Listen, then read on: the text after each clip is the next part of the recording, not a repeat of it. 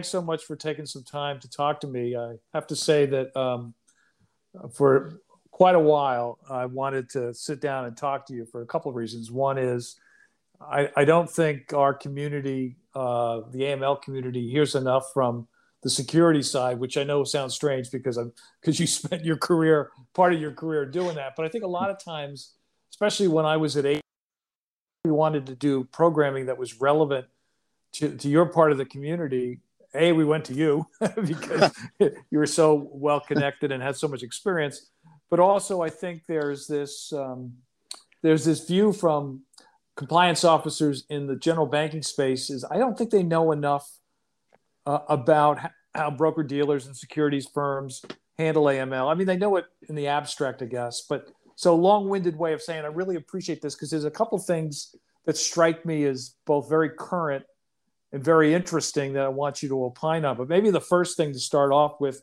uh, you spent uh, almost 14 years at E Trade.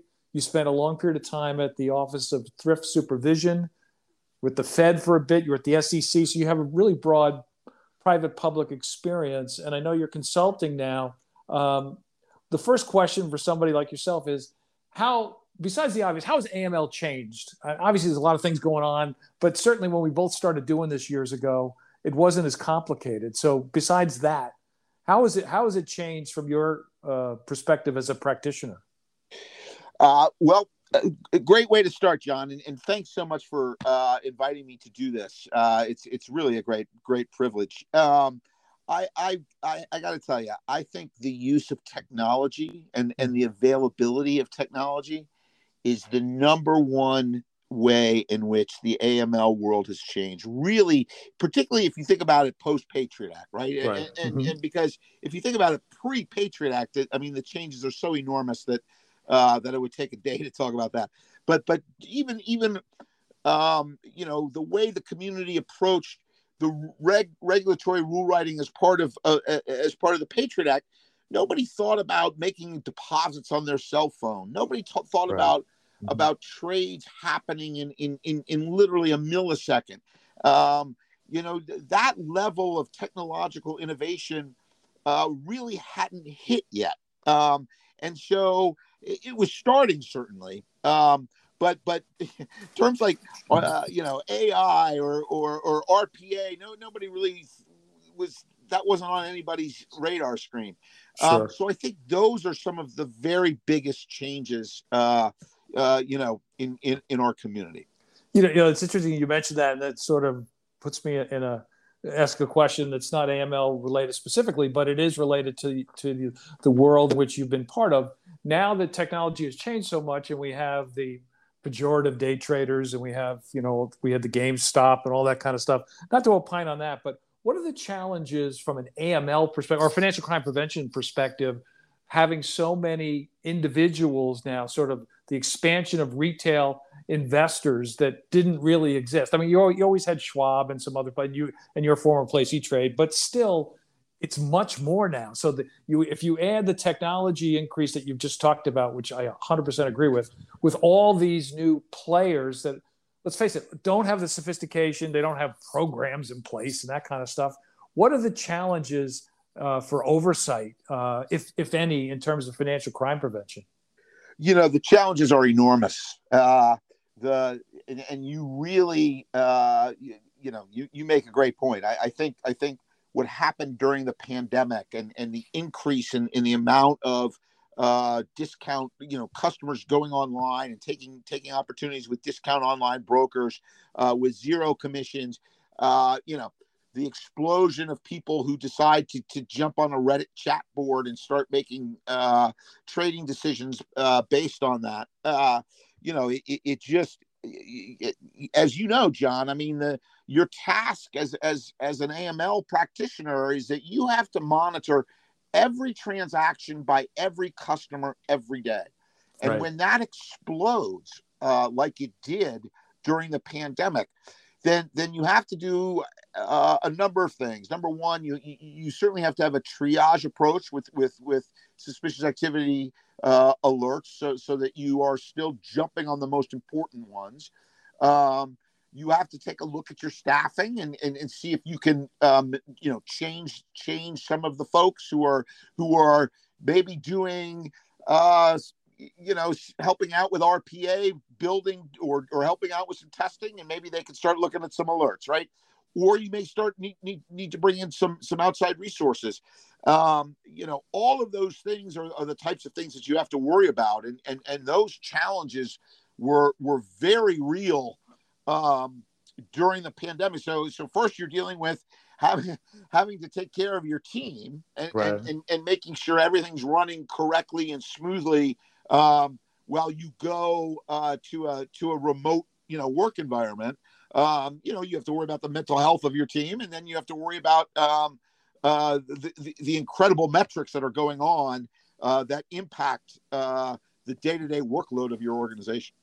Yeah, that's so true, and obviously all uh, all the financial sector, uh, many sectors, obviously had to grapple with that challenge, and will continue to do the debate about remote uh, work and all that sort of stuff. But the, uh, again, overseeing fraud prevention. You mentioned SARs, so that leads me to, to a current case that we've talked about offline uh, that was uh, announced uh, by the SEC a couple weeks ago or last week, I guess. Um, so the SEC uh, settled charges against a Colorado-based registered broker-dealer, an affiliate of Great West Life and Annuity Insurance Company and it's both for violating securities laws uh, and some other things, but for the filing of suspicious activity reports. Um, give us a sense of the of the theme in that in that case, or the themes in that case. What struck me, uh, not to prejudice your answer, was that the SEC was very specific that there were elements. I think they said five essential elements that weren't included in the SAR. But just in general, what did the institution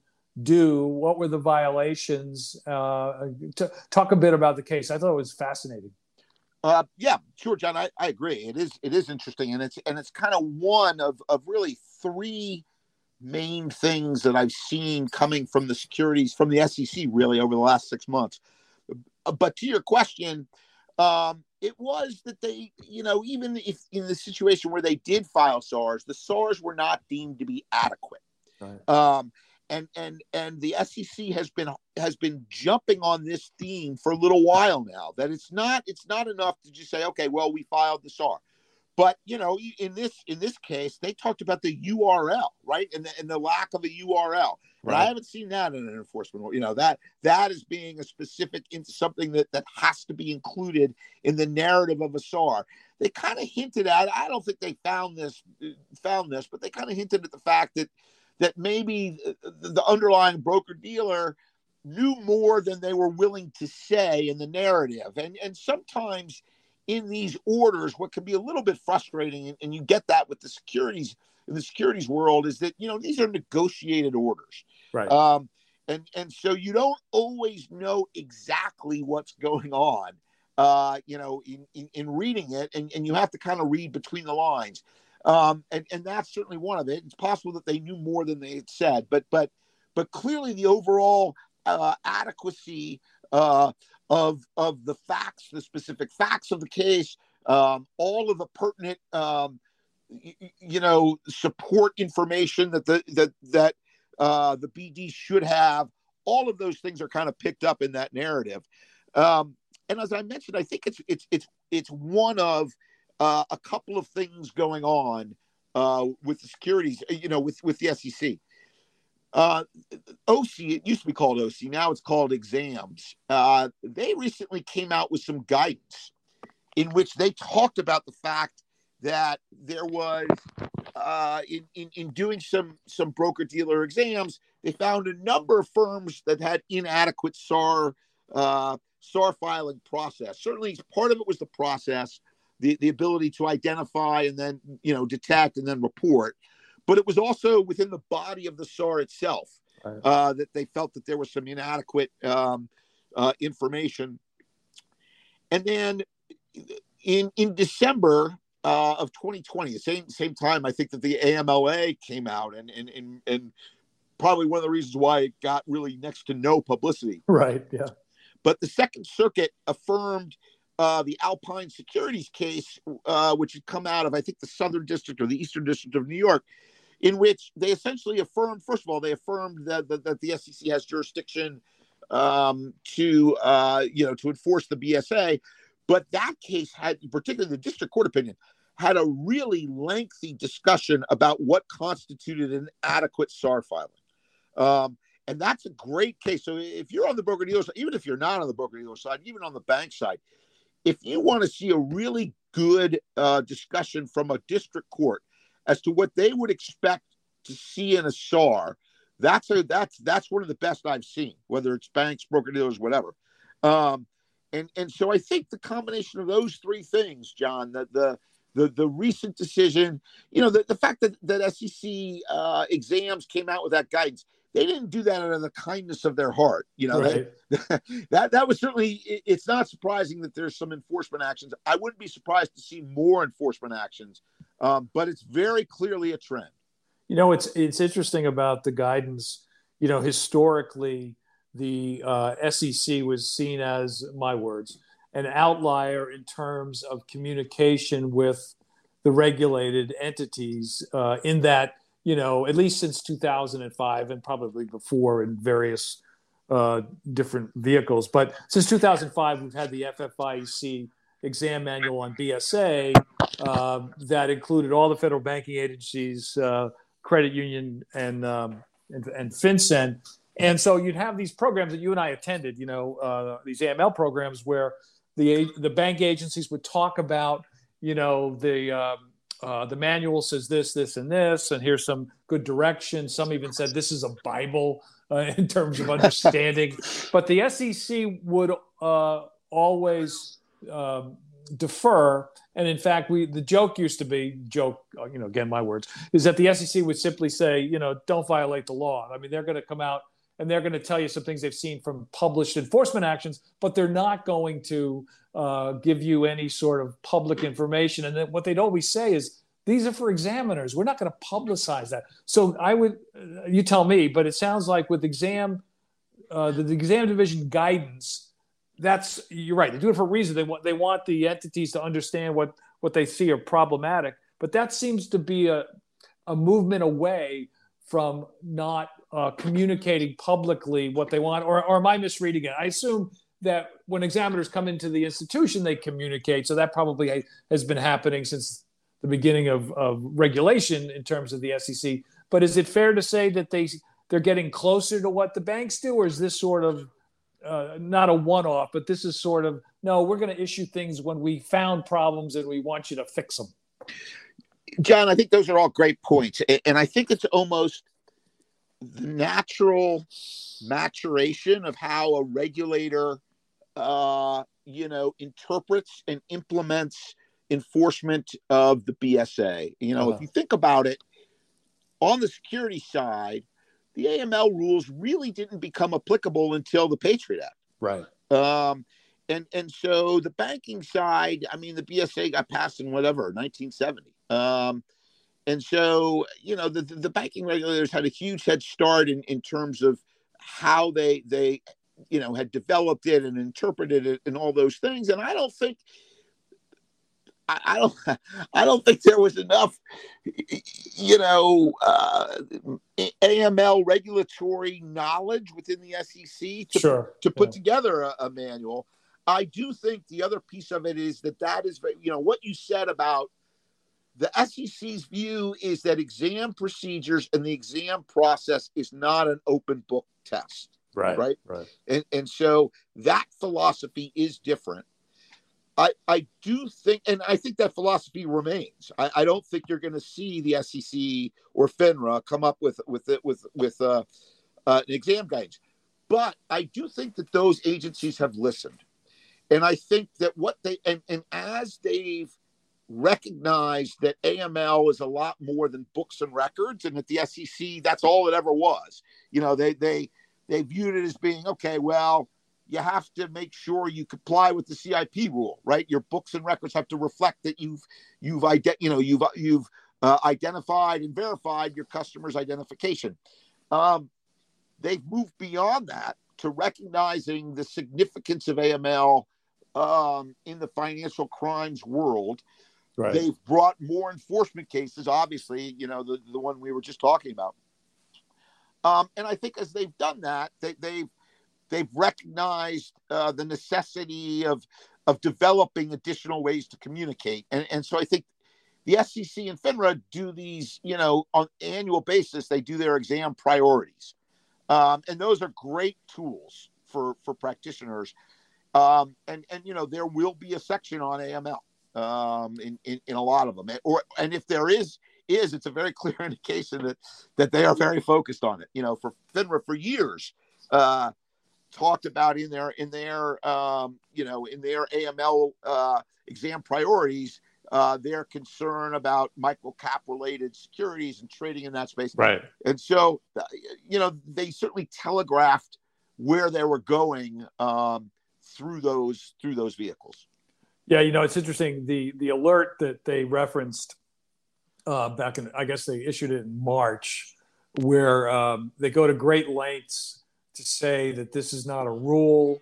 This is uh, simply a, we're we're repeating things that we've seen in uh, in uh, uh, finished exams and enforcement actions. I thought just the way just the way they crafted the guidance document is definitely different than how the banking agencies uh, have done, to say the least. Right. Yeah. One of the things that struck me was what's in the this Colorado case, and and they call it out very specifically that the exam division says a whole section on the failure to respond to suspicious activity. So that was clearly on their minds in terms of this or filing, as they say in this case, inaccurate or incomplete SARs, which is really interesting to me because, you know, the debate, as you know, because you, you flagged it, that the AML reform bill that was signed into law in January does anticipate uh, potentially making changes to the SAR infrastructure so that, and again, my my prediction, not necessarily going to happen, that perhaps there'll be certain types of activity that won't demand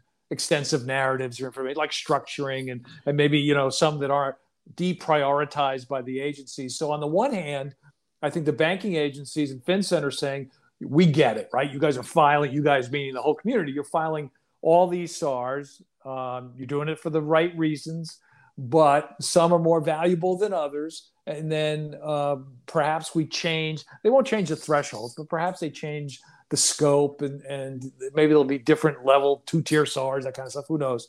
But the SEC by saying hey wait a second if you either deliberately or uh, some other omission fail to file complete SARs that's also a problem which is also a problem for the banking side to be fair but that's interesting that seems to be going in a in a different direction thematically than the reform bill. Well, like I said, I might be reading too much into it. And I don't disagree with what exams said because, yeah, if you are intentionally avoiding filing information, that, that negates the value of the SAR. And if certainly if it's incomplete, you're just checking boxes.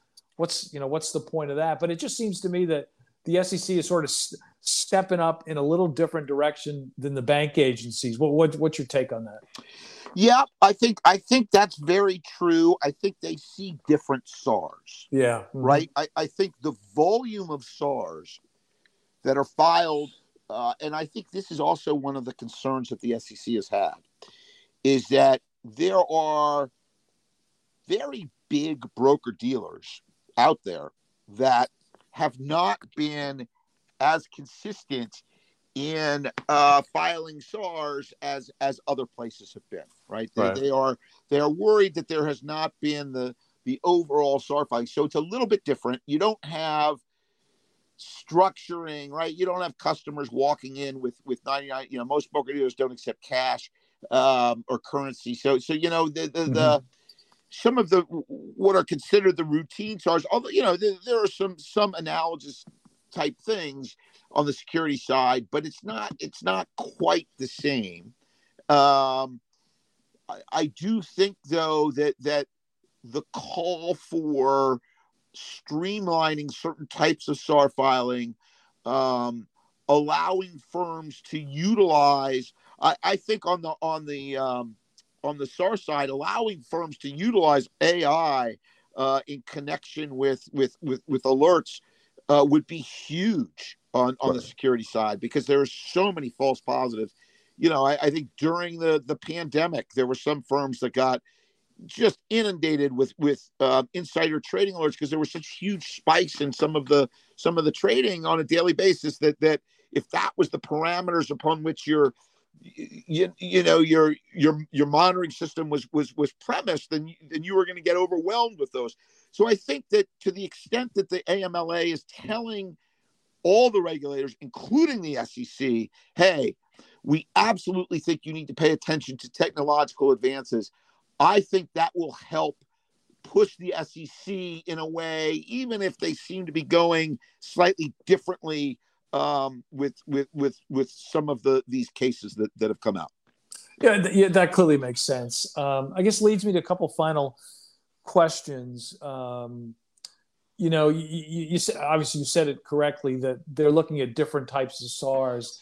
You know, you and I both work closely with law enforcement partners and have during our careers. And one of the gaps that law enforcement will admit is that agents, um, you know, I, I, think you can make a generalization, don't, uh, they're not experts in financial services. Let's put it that way. I mean, it's and not that that's simple. So a lot of times agents will tell us, uh, those of us in the AML community, that my agents need to better understand how banks work, how broker dealers work, that sort of thing what what's your educated guess on I don't say the ability, but the focus of law enforcement working with the SEC to bring a financial crime case in AML, not not in the typical stock fraud and that kind of stuff, versus banking. Is, there a distinction? Uh, when you were when you were involved in programming for broker dealers, did the FBI show up and IRS to present like they do banking? Is it similar, but it's just you know just different uh, things you have to learn, or uh, again, am I am I uh, misreading? Because my, my take is, I'm sure they participated, but given that they found banking difficult, I personally think the securities world is a little more difficult. But maybe that's because I don't, I just don't do that. I, I think that that's uh, yeah another another yeah. great point. I, I don't think from an AML perspective, right? right? From an AML perspective, I don't think law enforcement has a great handle on uh, bad actors' ability to utilize the securities industry uh, to move money. I don't. Right. Um, I think if they did, then investment advisors would certainly be under the AML regime, right? right. Because I think right. you know there was a, a so, supposedly leaked FBI report in, in about a year, two years ago, maybe year and a half ago, which talks about you know leaked and yeah you know we're we're both from DC, John. So so leaked has an interesting context. Whether yeah. was, who I don't know how this was leaked, but but um, you know, and the FBI report was very clear that they view this as a big hole, and, and I don't think that in general the FBI does have a great understanding from from a money laundering perspective. Uh, how easy it is to, to, to utilize broker dealers uh, and investment advisors um, you know, to, to move illicit gains. Um, and I do think that the distinction you brought is important because the FBI is really good at bringing market manipulation cases. Right, exactly. Right? They are really good at working with with with the Southern District of New York and the Eastern District of New York and, and other folks with and the SEC at, at, at focusing on market manipulation. Yeah, that, that's a great point. Um, and yeah, investment advisors portions of the real estate industry, even our profession, lawyers, as we all know, there's there's definitely gaps in the AML infrastructure that that could be improved. But some groups are better lobbyists than others. Guess, right? That's for sure, and that is if you want to talk about a well-heeled group and and and the ability to uh, to lobby effectively, that that is uh, you know private equity, hedge funds, uh, yep. family offices, and you know all that world uh, they have plenty of, of lobbying of lobbying power. Right. All right. So, John, thanks for doing this. Last question for you. Um, now that you're you're out consulting, you've obviously worked in the securities world and the agencies and all of that. Uh, what do you see down the line besides technology? 100% agree with you. Obviously, technology is a major major driver, and, and innovation becomes important and all of that. Where do you see the AML infrastructure a year or two down the line? Now that we have the reform bill, obviously, or law, we're going to have studies and strategies and all that kind of stuff. Do, do you see any potential? Uh, I will say dramatic changes, but changes in, in, in emphasis in the next couple of years. What are you looking for as an AML veteran?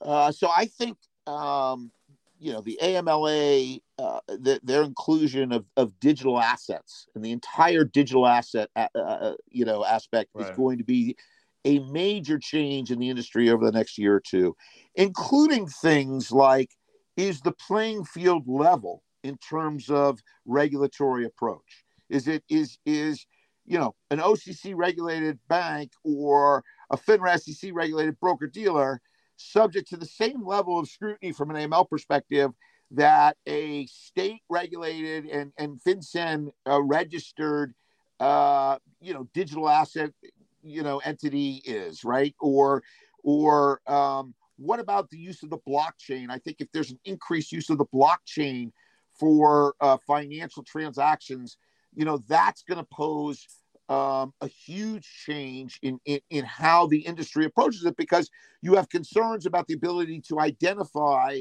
um, you know who exactly it is that's making the transaction on the blockchain right. um, you know how important is it going to be to take a look at clusters and whether clusters of known bad actors that are that are transacting business with with with a typical bank or a typical broker dealer is there going to be responsibility there? So I, I think that's kind of a whole new universe. Yeah, I, I, think that's it's going to be very interesting, and as we both try to do, bring the next couple of generations of folks to stay in our space because we find it so important. I think uh, you're going to have to learn a lot, a lot more about tech and uh, virtual currency and all sorts of things. So um, I, am 100% very interested to see what's going to happen. So, John Davidson, founder and principal at now AML Pro LLC. Uh, thanks so much for your time. Uh, really appreciate it. Really appreciate your insight. Stay safe. We'll talk again. Thanks, John. Greatly appreciate it. Take care.